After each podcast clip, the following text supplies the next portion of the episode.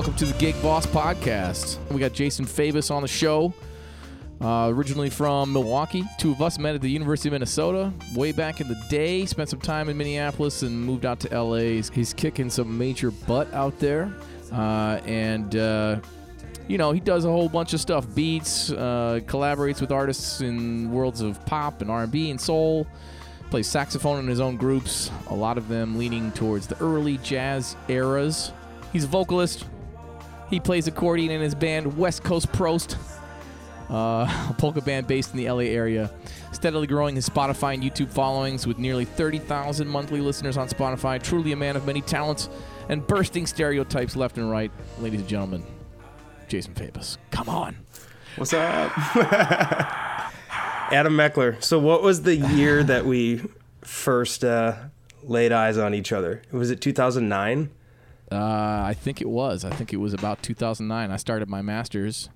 when You started your undergrad. I was. I, yeah, we started. Um, I, I went into Minnesota in 2007. So, this would have been, I think, going into my junior year. Oh, which, really? Which for me was the first year that I was actually getting into the, you know, the top jazz band, and, and that's how I got to meet you. Oh, okay. I see. So you're a little older than I thought you were when we first met. Yeah, I think I was a junior. I just didn't act like one. or probably didn't even play Yeah. like one, to be honest. Yeah, you sounded good, man. You were doing some good things. I just remember, dude, like, I, I, I'm serious, not trying to, like, blow steam up your ass, but you were the first guy that, like, you came into the school, and uh, me and my buddies, like Nelson, were both just like, who's this dude? It's a trumpet player. He plays jazz. He sounds like Roy Hargrove. And we were just like, holy shit. And I just Yeah, remember man. like we were both we looked at you we looked up to you like a big brother so we were always trying to like just get a compliment from you or get something you know try to hang out with you Well, we all started playing together a bunch, man. Different different things. My orchestra, you guys both played in my orchestra for a long time, oh yeah dude I missed which was really cool. AMO Yeah. still going right Still going, baby. Yeah, we got a. We just did another album came out in August, and then we have another one uh, we're gonna record in the summer. Yeah that was really do an cool album called Sampled, where we do a bunch of music that was sampled by hip hop artists, but I'm doing new big band arrangements of songs that have been sampled before, and then I like that dude doing them as hip hop. Dude, speaking of that, have you heard? Uh, there's I think an orchestra in, I think they're in the UK, and they do all the uh, they arranged big band arrangements of beats that MF Doom rapped over. oh, sick! I have not, I've not Um, heard that. Shoot, I forget their name. I want to be able to shout them out. But yeah, they do a bunch of the MF Doom beats as an Cool. orchestra. I think it's called the Abstract Orchestra. MF gonna- Doom is on Rhymesayers, right? I think MF Doom is on Rhymesayers in Minneapolis. Was he? I think he, yeah, I think he was. Yeah, the group is called the Abstract Orchestra. The Abstract Orchestra. Cool. definitely worth checking out. That was like, I think that kind of got me. Stuff like that gets me really motivated with the whole. I know we're stuck at home, it seems, but like we can still collaborate with other musicians across the world. And like Yeah. when you hear stuff that's crossing genres like that so easily, it's like, oh yeah, there's still like so much creativity out there. We just we have to find it in different ways right now. We can't just be going to our friends' gigs left and right. Yeah, totally. Totally. You know what I remember? I remember visiting your dorm room. Maybe you lived with Nelson and you were like you were already at at that time making beats too. Like you you came in as a saxophone player, right? And you were like a saxophone major and you played jazz and stuff. But you were already doing the logic thing. I was doing uh, I was doing the predating Logic. I was doing the the FL Studio Fruity Loops thing. Nice. That was like great. It still is a really great program for like starting to fuck around and make beats and and then I'd, I'd use Virtual DJ, which is a nice uh, you know turntable app that you can put on your computer. And I'd start working with like sampling two different things together, or starting to put cues on a record that I liked, and like making a pattern out of it that I liked. The shit that like Kanye West was doing, and like early on, Yep. and Jay Dilla and and Madlib, and like so for some reason, dude, I got into it at the end of high school. I was always into hip hop, but I was totally misguided. I was just like a suburban white kid in Wisconsin. Like, Yeah. so we're only listening to what the radio was throwing at us at the time, which luckily was still some pretty good shit. I was Like, gonna say like back then, it, w- at least when I was a kid, it was like Jay Z was on the radio and Ludacris. and, like, Dre, there were a lot the of whole West Dre- Coast yeah, scene was on the radio. totally. But I I remember it was you know we were the era of kids that were um, we were like digital seekers because like when YouTube came out 2004 ish, right? When YouTube first came out, it didn't tell you what to look for. It was just like a blank canvas. You had to think of what am I going to type in here and try to find right now. Sure. And it was the same even when we were like looking for music. Like if you go down to Napster or like LimeWire, all these like torrent websites and shit. Again, Yep. you're just you're opening up a page and it's just a search bar and you're like, hmm, what do I want? And I remember No one day, suggestion al- algorithm. no big Yeah. data yet. Yeah.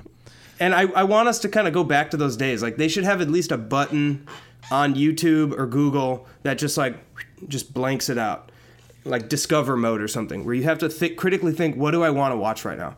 Because what happened for me was I would type in jazz and then maybe like saxophone and hip hop. I just write in these words, and then I think the first thing that came up was "We Got the Jazz" by Tribe Called Quest. nice. So here I am, this like kid in Wisconsin, listening to whatever's Tribe. on the radio, and then all of a sudden I find "We Got the Jazz" by Tribe Called Quest, and it's like boom, I'm taking off. Now I'm just like, holy shit! There's hip hop producers sampling jazz records, and like, Yep, and it swings, and then you start to find uh, instrumentalists who are playing covers of hip hop beats, like Robert Glasper Yeah. doing the Dilla shit, and it's like, holy shit!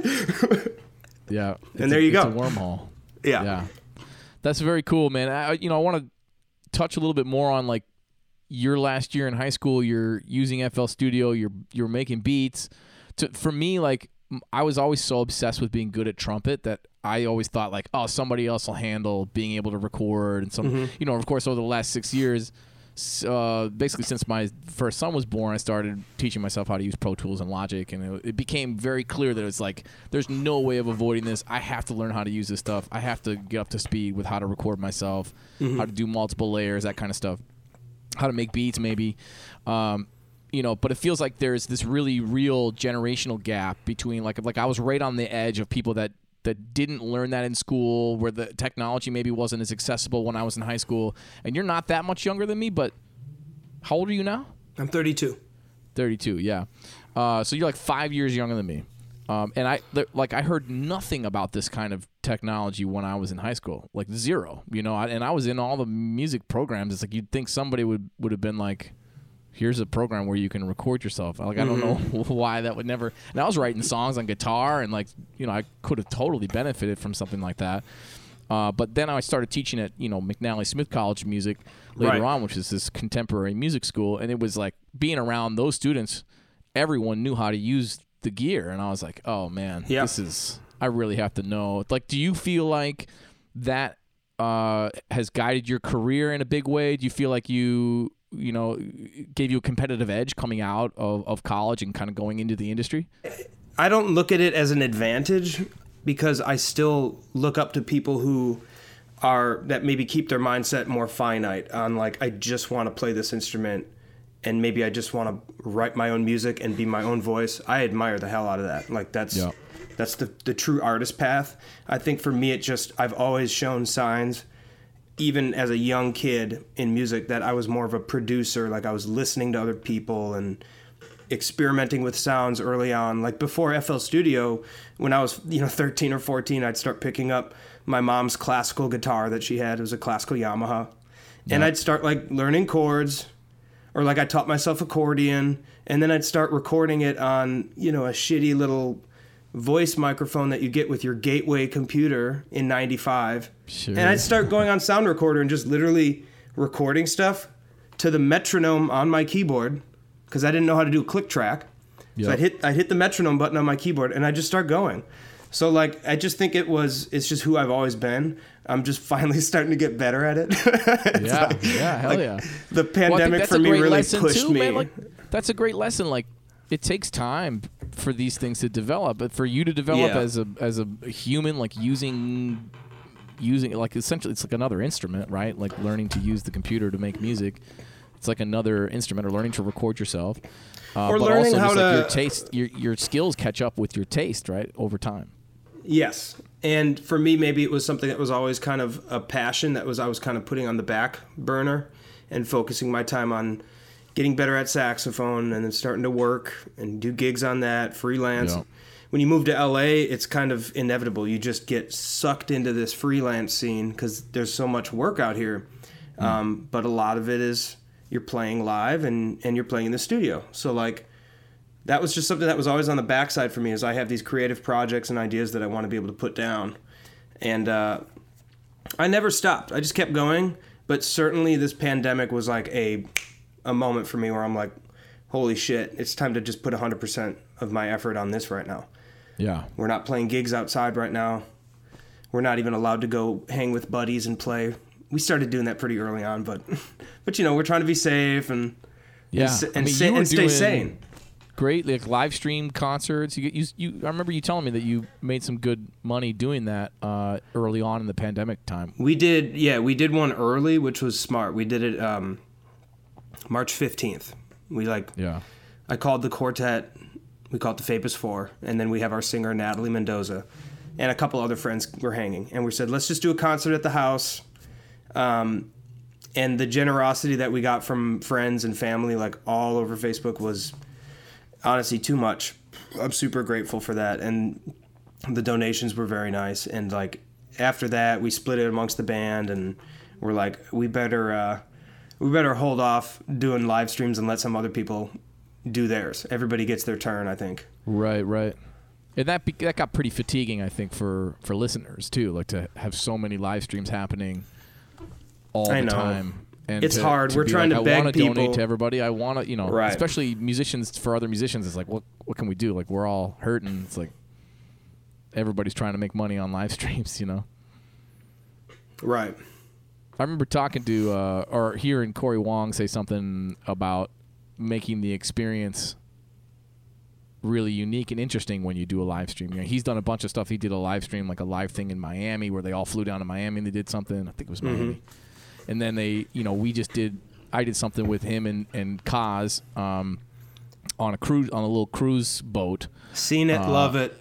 Yeah, Keep doing it. I love what you guys are What doing, man. cool, man. Like I'm just Come to I'm LA. a very very small part of that. You know, like he's he's crushing it. He's got other trumpet players that he works with, and that's great. Talk Uh, about right like a creative mind who hears Yeah. things and is like, I'm gonna call all the people and put it together and make it happen.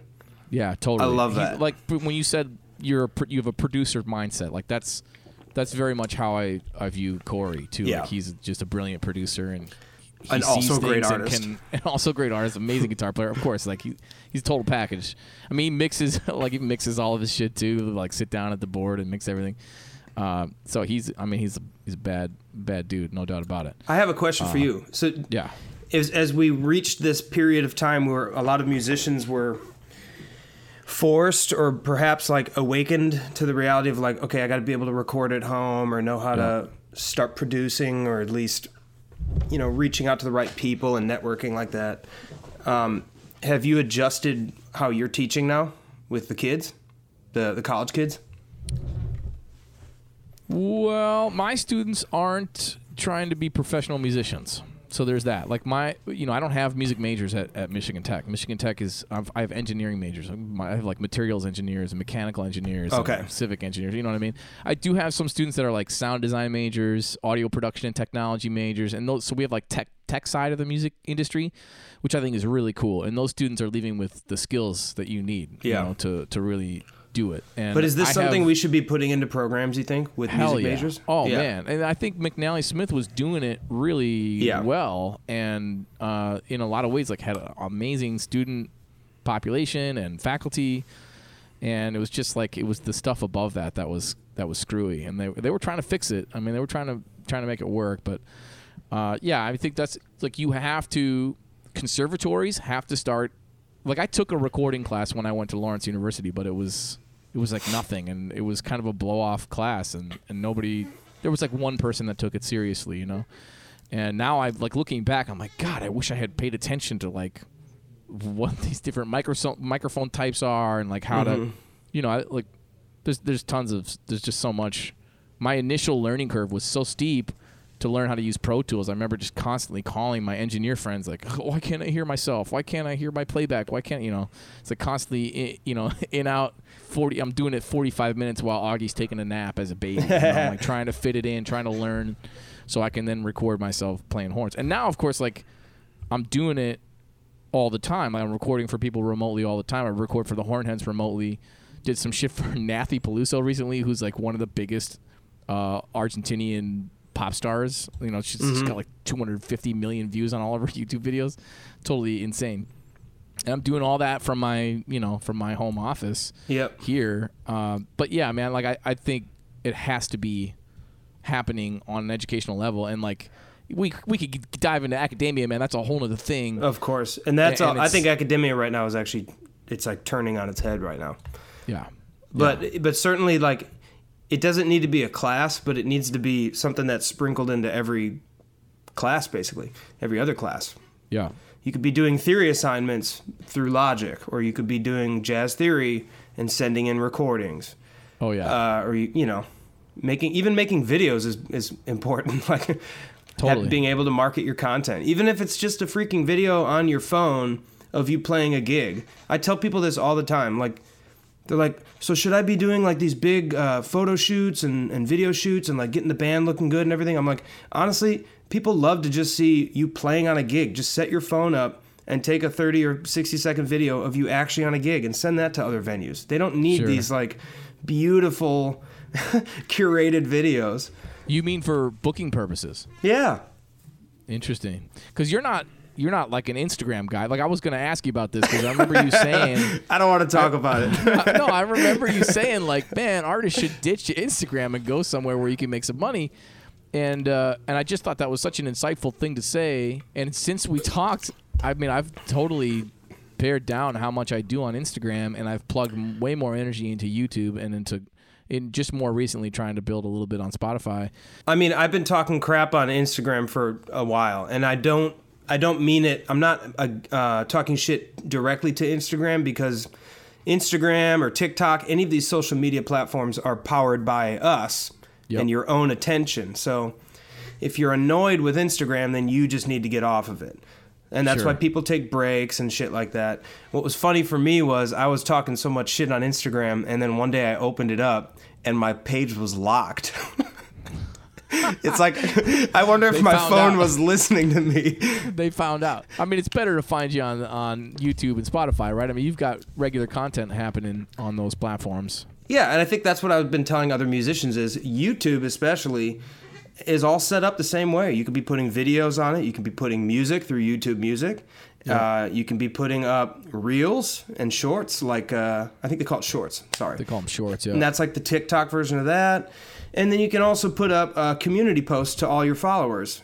Uh, so you could be putting up polls, questions, pictures, and literally you have all the same interaction that you'd have on Facebook, but now it's directly on a website that monetizes you. And I think as an artist, like that's the goal is we we have to understand that everybody's consuming all their content of ours man like either through a phone speaker and they're streaming it it's like we need to understand that that's our monetization it's at least got to be a part of how we operate moving Yeah. forward totally. so yeah i ditched Yeah. insta and i'm more on youtube and and spotify honestly i can't tell you how many times i'll just meet people uh, you know in public and when they when they when that question comes up so how can i find you? What's your insta? That's what you usually get. I'll be like well i'm actually not on there right now. So it's like i can either give you my number or please go follow me on uh, youtube or f- on spotify. And every time they're like oh yeah they do it. And it's Yeah. like and now they're immediately getting to see your content. They're getting to know you as an artist better. So I, I like that. Yeah, I like YouTube a lot. I just started monetizing not long ago, less than a year ago. yeah you hit it in 2020 didn't Yeah. you Yeah, I hit it in 2020, and I had you know I had an account from like 2008, and I had a couple videos that had 30,000 views on them that I just deleted because I was like, these are embarrassing. But did you notice videos. that that happened during 2020? Like that was the kind of the first pandemic wave, and a lot of musicians realized, oh shit, I'm like 300 followers away or subscribers away from a thousand, and a lot yeah. of guys started hitting. And obviously, one of the ones who was under and is now way over is Emmet Cohen. That oh, dude, yeah, man, Emmet's the shit, man. sessions- Woo. He's fearless, and like the energy they play with on those sessions is Yeah. reflective of COVID. I think it's them saying like, "We're gonna go hard." Yeah. Him and Kyle Poole and Russell Hall, dude. Yeah. Crushing. Oh, all the guests they've had, and Yeah. but he, I believe he was under a thousand, or he was not very high at the time. Interesting. And now he's just he's utilized YouTube. Yeah. Yeah, that's great. And so, when did you start? Like, how, how, what does your trajectory look like with, with YouTube, and, and where are you at now? I honestly, I've been thinking this year I should put more effort into it. Um, I've I've kind of just coasted on what I what I post, but Yeah. our our Oktoberfest band is what got the most fame on YouTube, so it's kind of centered around that. Cool. Um, is so that I- West I'm Coast tr- Prost, or is that a different? That's West Coast Prost. Yeah. Nice. We had a video we did in, in 2016. We shot three videos uh, at the Phoenix Club. It's a club in uh, a German club in uh, Anaheim that just had this gorgeous room, big you know spiral staircase going up, and a huge German flag with the American flag. And I was like, this is like such a great shot. I already saw the band there, so I hit them up and like hired it for the day. It was it was free. They were like, you guys can just come over and record. Awesome. So we recorded those videos, and the one we did of Beer Barrel Polka, also known as Roll Out the Barrel, Yep. Yep. that one is just YouTube loves it. It continues to do well. Every October, it has a huge kick, and then also in March, it always has a big kick. I'm not sure why, Interesting. but it just it does well, and that's kind of been the. I think a lot of YouTubers say the same thing. They have that one video that maybe is really pushing their whole channel forward, and that Yeah. allows them then to put out more content that might be other stuff that they want to talk about or express. So of course Yeah. I'm putting jazz up there, or I just put out a, a lo-fi beats uh, playlist over two yeah. hours. Yeah. Okay. of yeah. Yeah. shit. So it's I saw this when it popped up. The title. Cold brew and stocks and cannabis and beats by JFab. Is that right? It says lo-fi chill hop instrumental study beats. I mean, like, tell me a bit about the approach behind choosing. I mean, you're, you're obviously trying to hit a bunch of keywords. And in a way, yeah. But that's also like, that's been my motto the last two years, man. Is like, probably in that order. Yeah. And I think it- cold brew stocks. when you look at all those words, they I think they like, to me, they're humorous words. Like a lot of people might connect to them, especially during this pandemic. Uh, like I, Definitely. I love me a good cup of cold brew, and I am a huge coffee snob. And it, it's the way that I, I get I, I like look forward to waking up in the morning because I'm I'm motivated by what I want to do, and cold brew or good coffee kind of helps me get there.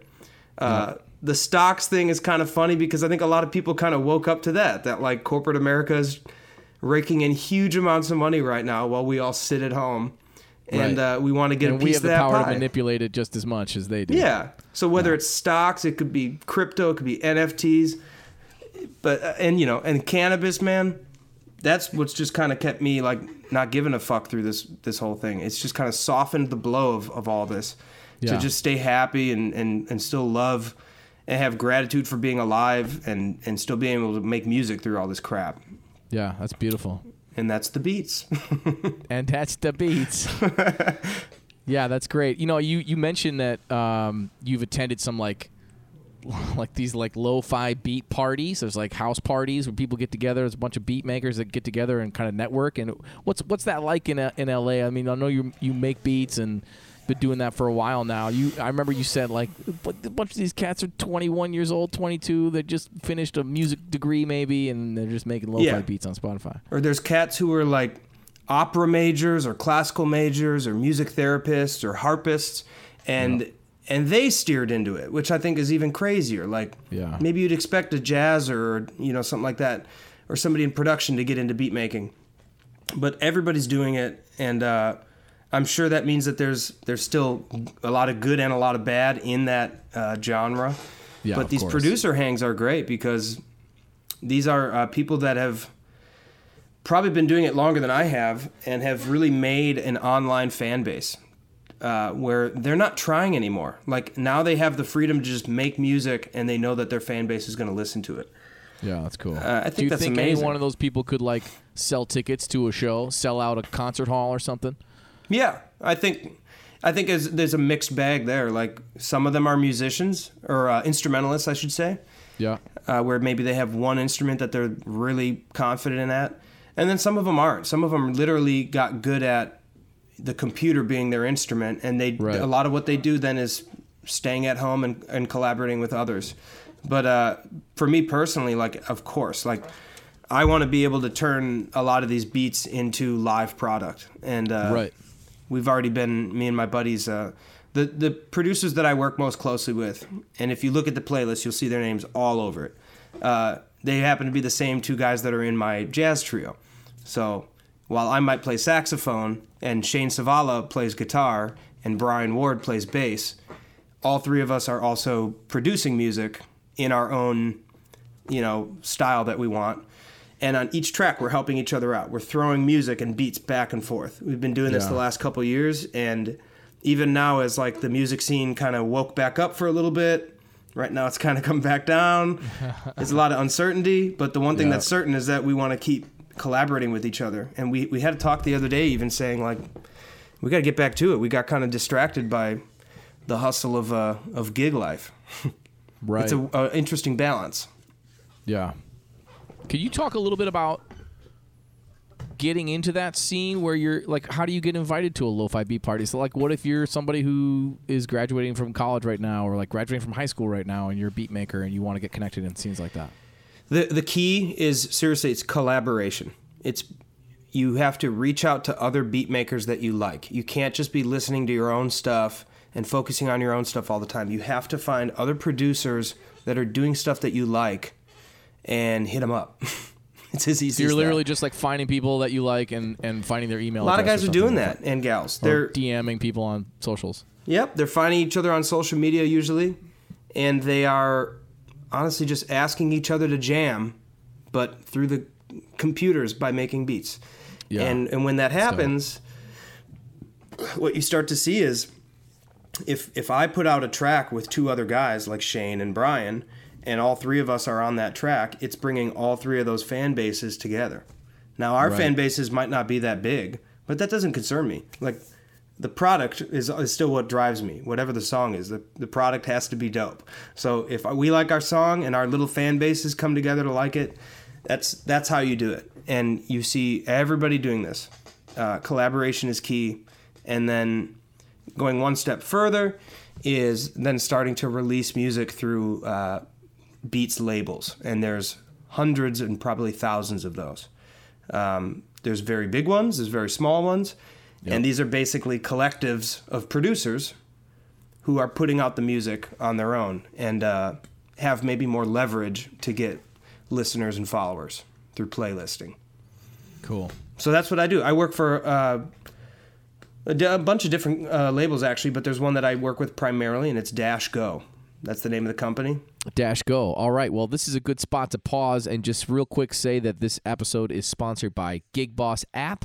Uh, visit gigbossapp.com to check out the Gig Boss app. The Gig Boss app is an organizational tool for freelance musicians. It's available everywhere now on iOS and Android. And real quick, you'll be able to find downloads or links to anything we talk about in these podcasts on gigbossapp.com. And just make sure that you leave us a review, give us a like, rate us five stars, whatever it takes, wherever you're listening. We really appreciate your support. So, you were telling us a bit about Dash Go. bunch of great producers on that label. Uh, they're located in Santa Monica, and I like them because the guy who basically runs it, Rod Linham, hit me up. He called me on the phone one day in 2020, and we had a great conversation. We talked about jazz. He listened to all my my jazz records. He was asking me about being a saxophone player. He just was a, a fan. And then he told me about this company that he's doing, and I started creating uh, beats for him. It was like a perfect, you know, it happened at the right time. And, then, uh, as a label, he's working to get you playlist spots. Like, what, what's what's what's his distribution uh, strategy? Yeah, because they're a company. What what their goal is is to make money, just like our goal is to make money and and Yeah. get our music out to more people. But because they have a collection of producers, that's what gives them more power. And uh, it is it is a very competitive industry, and it's that's not. I guess that's not the fun part about it. Uh, it's still a hustle, and I, I think of course. again, what we're getting into here is as we talk about production and, and making beats for ma- for this matter, it's again another hustle. It's something that I have to wake up every day and think about and put some time in on, like you put time in on your instrument. Right. And so I've heard this said a lot before. I've heard people say, "Oh, you're you're really you're so good at the hustle, man. You're a really good hustler. You go out and get gigs." And they're like, "I don't I'm not about that. I don't like that." and it's like, "Well, do you think I like that?" Yeah. Yeah. That's or do I just choose to do it? Like you know, to pick up your instrument and practice 4 hours a day is a hustle, Yeah. you know? Yeah. or to go to the gym and work out for two hours every day, that's a hustle. So we have to also be able to take our music and be able to put in the time to to market it correctly. Yeah, booking Get a gigs, fan booking base. tours. I mean, like all of that is stuff that is the least favorite of stuff that music makers do. You know, it's like we don't want to be spending all of our time booking the shows, but like it's a means to an end. I mean, booking the shows means that you get to go and play in front of people and put on. a If you want, show. yeah, and if you want to make put your own product out there and get people to come see it, you have to do that hustle. If you don't, and you just want to be a freelancer and and get called in other people's product uh, projects, you can still do that in a lot of cities. I mean, yeah, it's not to say do. that you yeah, can't do that. totally. But Totally. so maybe there's the difference is, is a, just a difference in mindset of what you're trying to, to get out there. Yeah. So the Spotify hustle. Can you talk a little bit about like how you've managed to make it onto certain playlists? Like, you know, I remember you saying, you know, in a previous conversation that you get up in the morning sometimes you just email email playlist owners, just like straight up boots on the ground. That's and that's what cold brew means to me. Because when I wake up in the morning and have coffee, what I do is I will I'll either be if I'm at the shop I'll have my phone with me, but usually I do it at, at home with the computer. And there's certain websites where you can pitch your music to public playlists. That's basically the name of the game is you're trying to get your music put onto public playlists. Yeah. because that's how you start to get listeners. You need to market it yourself to your own following on social media, but you need to also market it to other people who have playlists that have already built in listeners. Even if it's a hundred listeners and not thousands and thousands of listeners, you have to not think about the numbers in that way. Yeah. You have to just let it grow right. because it will be a uh, you know an exponential type thing. Yeah. So you're and you're at almost thirty thousand monthly listeners. What does that translate to in terms of like your yearly? Like if you were to post, uh, here's my Spotify Wrapped. Like what are you looking at at the end of the year now?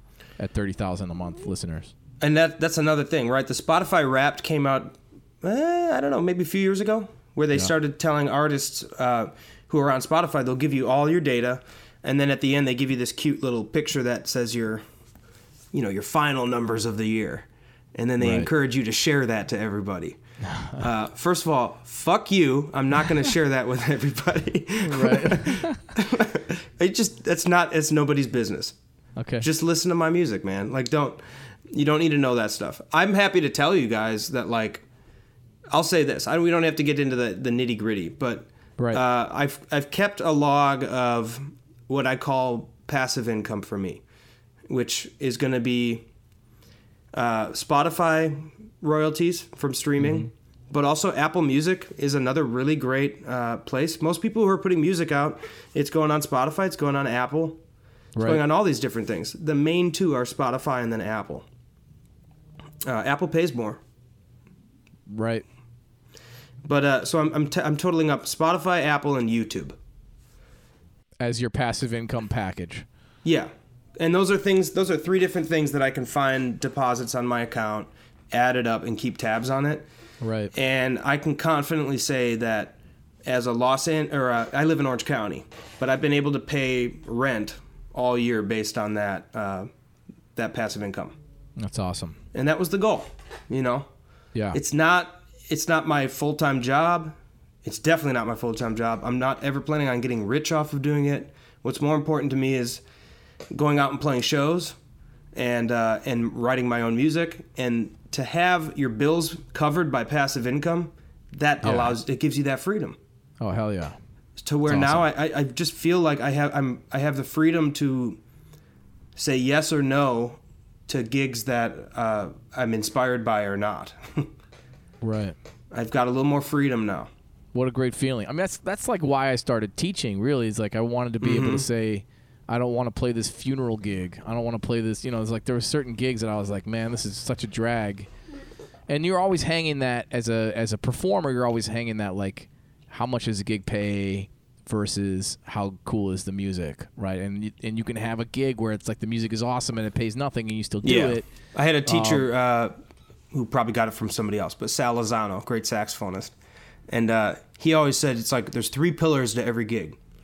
says, and you, if you get if you get two of those three, two out of three, then take the gig. He goes, if you get three out of three, that's a great gig. He goes, but if it's only one, then you got to say no. What is it? The music, the money, and the hang. The, Is that what it the first one is the bread, yeah. You'd always say the bread, which is the money. How much does Yep. it pay?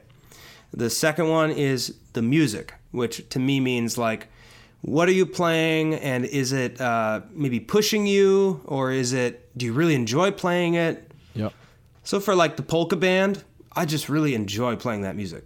Man. But with the jazz, maybe playing playing, with polka music, AMO, it was like this is hard, hard fucking music that's gonna make me better.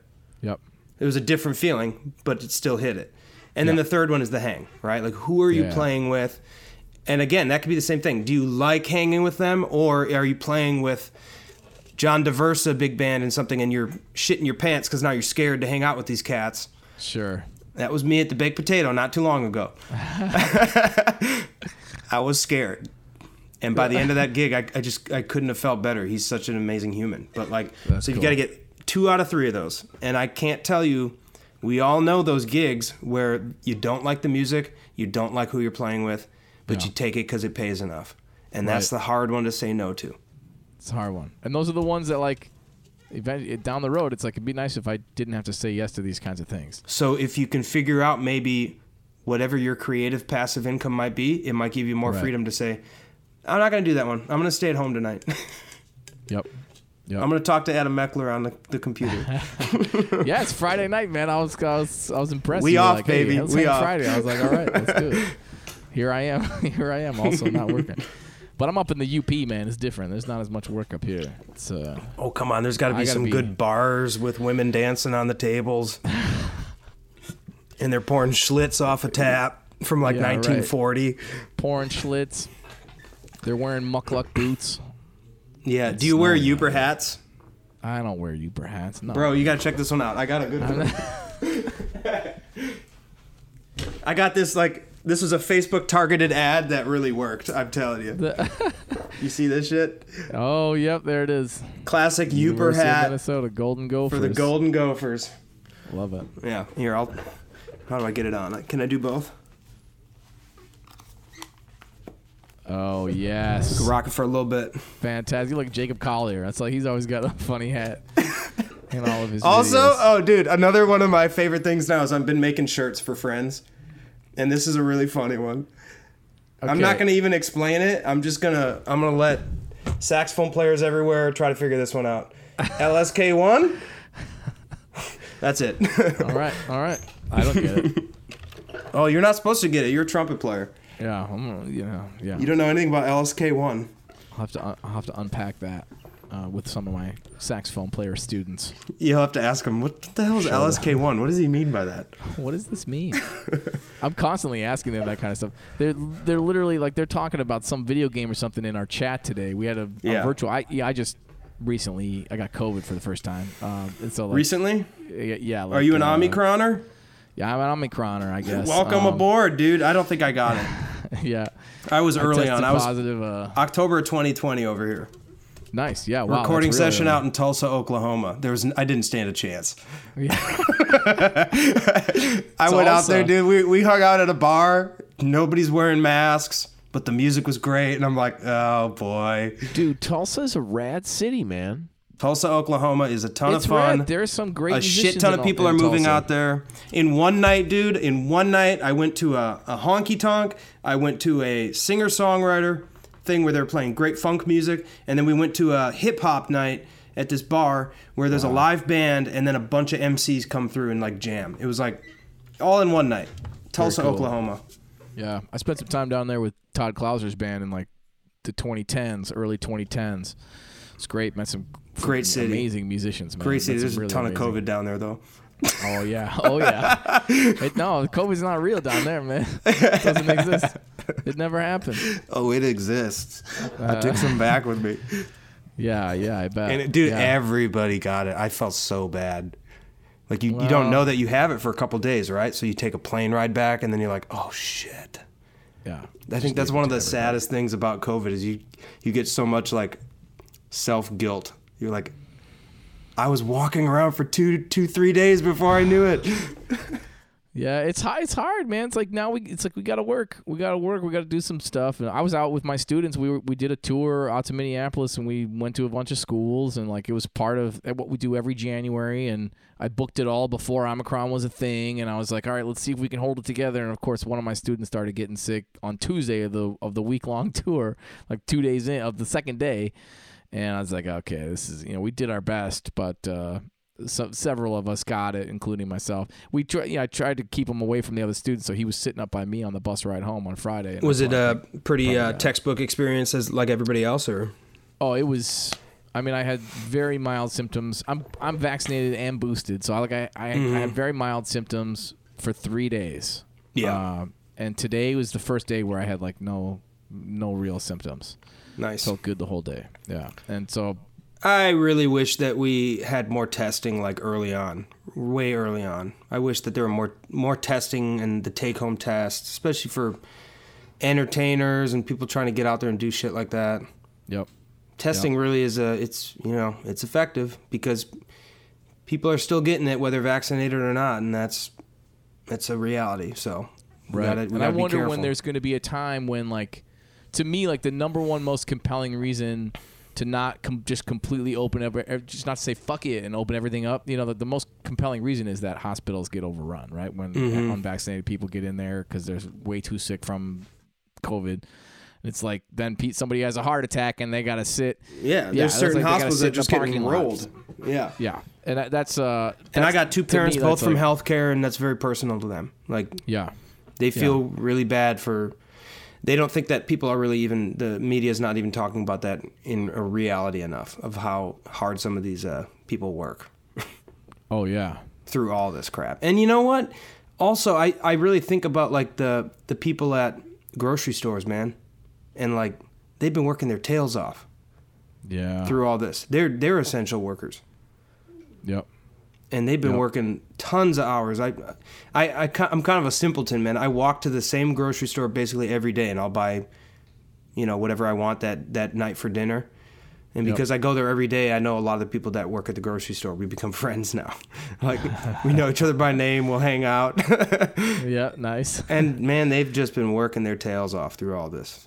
That's why you're seeing a lot of them going on strike right now. I feel like I'm just here in the middle of it. Like I just want to make noises that people like and, and make people Yeah. smile. Like Well, I mean that goes back to like getting your getting your passive income hustle on. I mean that's like that, that's a big part of what I'm trying to do myself and like Yeah. what I want to I want to talk to people like you that are doing that or that have done that on this podcast so that so that our listeners can learn from that and go like all right how can I but that's everything You're a, you're a fine example of that, though, right? Like you, right during the, the pandemic is when you monetized your YouTube, and Yeah. you've used it primarily as an educational tool.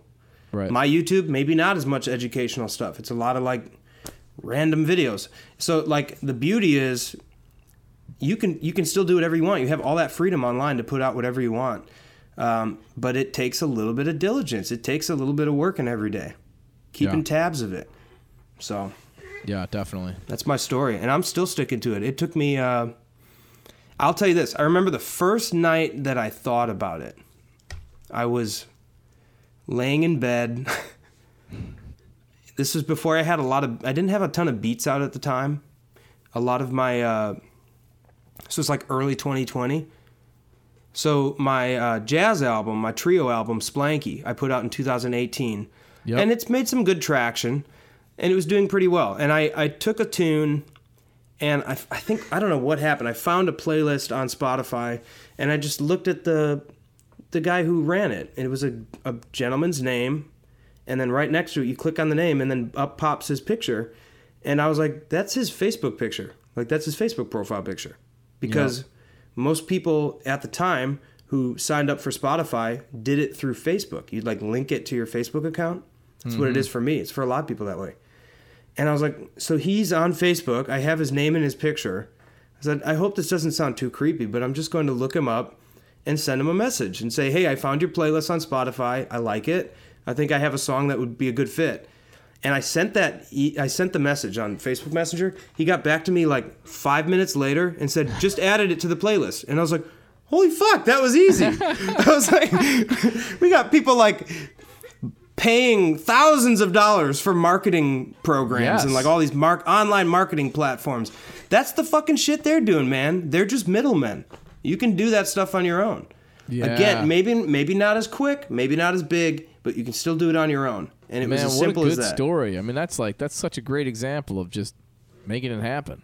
And Splanky's over it's like 1.2 million now on Spotify. That's awesome. And then my Christmas album, uh, I put out in 2019. It's called Just Like the Ones We Used to Know. That one, uh, this past Christmas, did very well. And uh, with the same hustle, I kind of shifted the hustle towards the Christmas album around uh, September, November, October, Yep. December area. Are you and now singing that on one's that? over I haven't heard that record yet. Are you are you singing at all? No, we had Natalie sing on that one Oh, too. yeah, Natalie. Yeah. Yeah, I, s- I stayed out. But I might have something brewing in the future with a couple tracks that I'm singing on. Yeah, I always like how you sang, man. Like, when we played with the polka band in Minneapolis, um, and I was gonna say earlier, like, Dude, yeah, I shout also- out Brass Barn. Brass Barn. BB. I also very much enjoy playing polka music, and always felt like those gigs were great hangs, were really fun musically, They hit all three. and they paid great. Yeah, Yep, man. they hit all three. three. Yep. Totally. They like, still do. Why? I don't know. They know. still do. man, but don't all to all your listeners out there. Do not start polka bands. Don't enter into our. do not Don't come do into our economy. my, yeah, I mean, dude, I'm Yeah. in Los Angeles, and there's still only like four or five polka bands that are killing the scene right now. That's it. And we're one of them. Take it. But yeah, that was that was always a lot of fun, man. Doing those Brass Barn was a ton of fun. That was a big band too. Yeah, it's huge. Wasn't it like And people, all, the older folks were always so just so pumped to see young people making that music too. I mean, there was a certain like, wow, I can't believe you guys are doing this. You know, Well, and West Coast Pros- songs too fast, but West Coast Pros kind of like uh, we branched out a little bit over the years and we started doing more Dixieland or country western, and now we're starting to do some what I'd like to call dad tunes. Other people call Nice. it yacht rock. But, Yacht like, rock. Just throwing in stuff that people want to hear and uh, and having a really good time and not not treating it like a jazz gig or not even treating ourselves like jazz musicians when we play that music. We're we're kind of shifting our mindset and it really is a lot of fun. that's cool. Hey, I got one more question for you. Yeah, yeah. Uh, can you talk a little bit about the city of Milwaukee, your connection to the city of Milwaukee, what it means to you to be from Milwaukee? If I feel like a lot of people that I know from Milwaukee have such a deep connection to that city, uh, and uh, I'm curious. I'm curious what your relationship is with that. With that. I feel like- with that being place. And- finally, like, dude, finally for the first time in my life, I can tell people I'm from Milwaukee and they know where it is. So thank you, Giannis Antetokounmpo and the Milwaukee Bucks, yeah, come on, for putting that city on the map, dude. Like, Yeah. Jesus. Yeah, Milwaukee's a great city. Um, I'm technically from a suburb of Milwaukee called Wauwatosa. Okay. Um, but I, I lived in a house that was probably two blocks away from the, the city of Milwaukee. But uh, I think anybody from Milwaukee County uh, is just eager to say that they're from Milwaukee because they do have respect for the city. It's a city of hardworking people, uh, very blue collar, Yeah. and uh, still very blue collar. And uh, I've gotten to know it more. I, at least I've put more effort into trying to get to know how it, what it feels like now in Milwaukee. Every time I visit, I try to. I just try to reach out to old friends that I knew in high school that I always respected, like other guys that are artists, doing their own thing out there, and I just try to hang out with them and see how they're doing and, and what their experience is like in the city.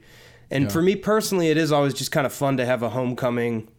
Um, I was just there over Christmas and we did a, a trio show um, at a, a little like coffee bar in uh, Wauwatosa. And like Nice. Everybody came out. It was such a such a good crowd. It was two days before Christmas. It was magical. And like Cool. it was at a Vendetta Coffee Bar. Shout out to Vendetta Vendetta. and they would love to have us back in the future and we want to do it so I I like Milwaukee. I think uh, there there is a, an interesting history of musicians also coming out of Milwaukee over the years. Um, one of the tops would probably be Al Jarreau. He was a Milwaukee guy that Oh, yeah. always wasn't afraid to tell people he was from Milwaukee. You know. Wow, interesting. I Yeah. did not know that. Yeah, Jarreau was a Milwaukee cat, and uh, Cool. Berkeley Fudge, one of the greatest tenor players in Milwaukee, still lives in the area. Uh, Dan Nimmer, a great piano player from Milwaukee, Cool. now plays with Wynton Marsalis and his uh, orchestra. Wow. So it, it is one of those like cities where we kind of like that people don't know a lot about it, so we want to share about it with them. Yep. So if there's one thing you got to know about somebody from Milwaukee, they're gonna be wearing something that Yeah, Milwaukee they're gonna gear, rep absolutely. something, especially when they're traveling. If they're in California or Florida or Arizona or Colorado, like they're gonna be wearing something and they're gonna want to talk to you about it. Talk to you about Milwaukee. They're I very think that's proud beautiful, people. man. I think that's beautiful. I think Minneapolis has that too, and I think that's why I loved going there. Uh, L.A. is different, man. L.A. is, is one of those things where it's already had it for so long. Yep. I don't know if people are really proud to say they're from L.A. because a lot of people just went, moved out to L.A. It's like a commuter city. Not as many people are from there. Yeah. Yeah, I meet a lot of, in at least in the music scene, I meet a lot of cats from Chicago Hmm. that are in uh, L.A. I'm spending some more time down there now, Good. which is nice. I'm above, you know, uh, in the Upper Peninsula, we're above Wisconsin, so it's it's about the same, almost the same amount of drive to Minneapolis and Chicago. So I started a trio down in Chicago. Really? Playing down there a lot more now. Dude, yeah, I hadn't thought about Adam that. Eckler Orchestra show down there too. Uh, Where'd you I play? formed a whole whole group of pros in Chicago. Uh, played at Fulton Street Collective. Uh, Okay. For like right before the pandemic hit. It was it was right before. It was January. And uh, you ever and been to the recently- Green Mill? Oh yeah. That's such a spot, Yeah, man. I grew up uh, nor- north of Chicago, so like a I have a lot of friends that I like went to high school with that are in Chicago, and you know just a, a lot of people that I know that went to Lawrence University that moved to Chicago. So I started actually started a trio with a couple dudes that that I went to Lawrence with. But uh, Chicago yeah, is such a cozy scene when you're talking about the jazz scene out there specifically. yeah And I think when I say I meet a lot of people out here from Chicago, it is more in like uh, it's more in the pop scene. Like when we're talking about the big Hollywood touring bands and like the Ariana Grandes and the Justin Timberlakes, you're you're meeting like musicians, drummers and bass players and keyboard players that are from the Chicago gospel scene. They Yeah. made their way out here. But as far as the straight ahead jazz scene, a lot of cats have stayed in Chicago their whole life and it has such an identity. It has a sound just like New York City would have totally. and so like yeah i got a lot of love for chicago and i'm i kick myself every day that i didn't go down there more when i lived in milwaukee. It's an hour and a half drive and we thought oh that's such a long drive. It's like shit i drive that every day in la now. Yeah, and it's not a nice drive. Not a nice drive. yeah, Yeah, you can't stop at uh, Mars Cheese Castle. oh dude. We got to get one of those out here. I'll Yeah. i'll start one. Franchise, franchise that shit. Get your passive income game happening, man. It's your passive Mars income and your Castle. cheese income Yeah, your cheese. start your side cheese hustle Jesus. Well, dude, thanks for doing this, man. I appreciate it. I don't, I don't need to keep you anymore. I think I think uh, we covered a lot of great stuff, and and uh, I'm gonna I'm gonna link uh, Dash Go uh, for our listeners just so they can check that out. Yeah. uh, and uh, I'll link your Spotify and your YouTube. Uh, so I encourage you all that are listening to go check out uh, JFab, Jason Fabus, and his music. He's doing all kinds of great Yeah, I will. I will mention. I guess I have two personas on Spotify right now. You're going to see Jason Fabus is more for my jazz projects or like full album concepts, and then JFab is my producer name, and that's more for uh, releasing beats and instrumentals and uh, singles. So you got to check them both out if you're uh, into one or the other. Yeah. And I know I know Meckler's on there too, because you and I have you and I have uh, some work to do. We got to do some collaborating ourselves. We got to do it. We got to do it. I got a new single coming out where I'm like singing and stuff. I'm uh, I'm excited about it and uh, more stuff like that. I think You still doing in YouTubes future. too? I'm I am. I, I took a little bit of break, uh, but I'm gonna start it up again. I usually do like I'll do like a run of 20 and Mm-hmm. then I'll post them all. So I've done that a few times now, and That's what's up. You know, after a few months, you start to see like, oh, that one's at 3,000, 4,000, 5,000 views now. Cool. and you Uh, never know. And it's like yeah. you're just trying to yeah, tickle that algorithm. 200,000 and it's like, yeah. Yeah. it's ridiculous. It's like, I don't even know how it got there. You know, all of a sudden it started shooting up. It's like, whoa. Well, either you're gonna come out to LA with Corey Wong. Let me know. Fingers crossed, man. He hasn't called me in a while. We'll see. We'll see. or uh, or uh, or maybe I need to take a trip out to Minneapolis and just uh, meander over to to your hood. Yeah, well, you can come up to UP anytime, and uh, of course, I'm I'm I'm gonna be down in LA eventually for sure. Uh, I got a buddy that's coming out there from Australia. I work with this Australian artist, Jaron J, who's really amazing, and uh, Okay. Do a bunch of remote horns for him. He's coming to LA, and I got a Cal King. That's all I'm saying. May. There's, there's room I for 2 I'm on here. Come hang, yeah. Come on Come over. on. We'll bring the kids. All right, Thanks, man. man. I love you, Adam. Love you too, buddy. And there it is, my talk with uh, my old friend Jason Fabus and everything he's doing down in LA. Remember, check out gigbossapp.com for more information on this podcast and to grab some links. Uh, you can also find the links in the description. If you're still listening, please give us a like, uh, give us a review on the podcast platform that you listen, and uh, also check us out on YouTube. Give us a comment, give us a like, give us a subscribe on YouTube. That helps us out. All right. Thanks, everybody. See you for episode three. The time I can feel the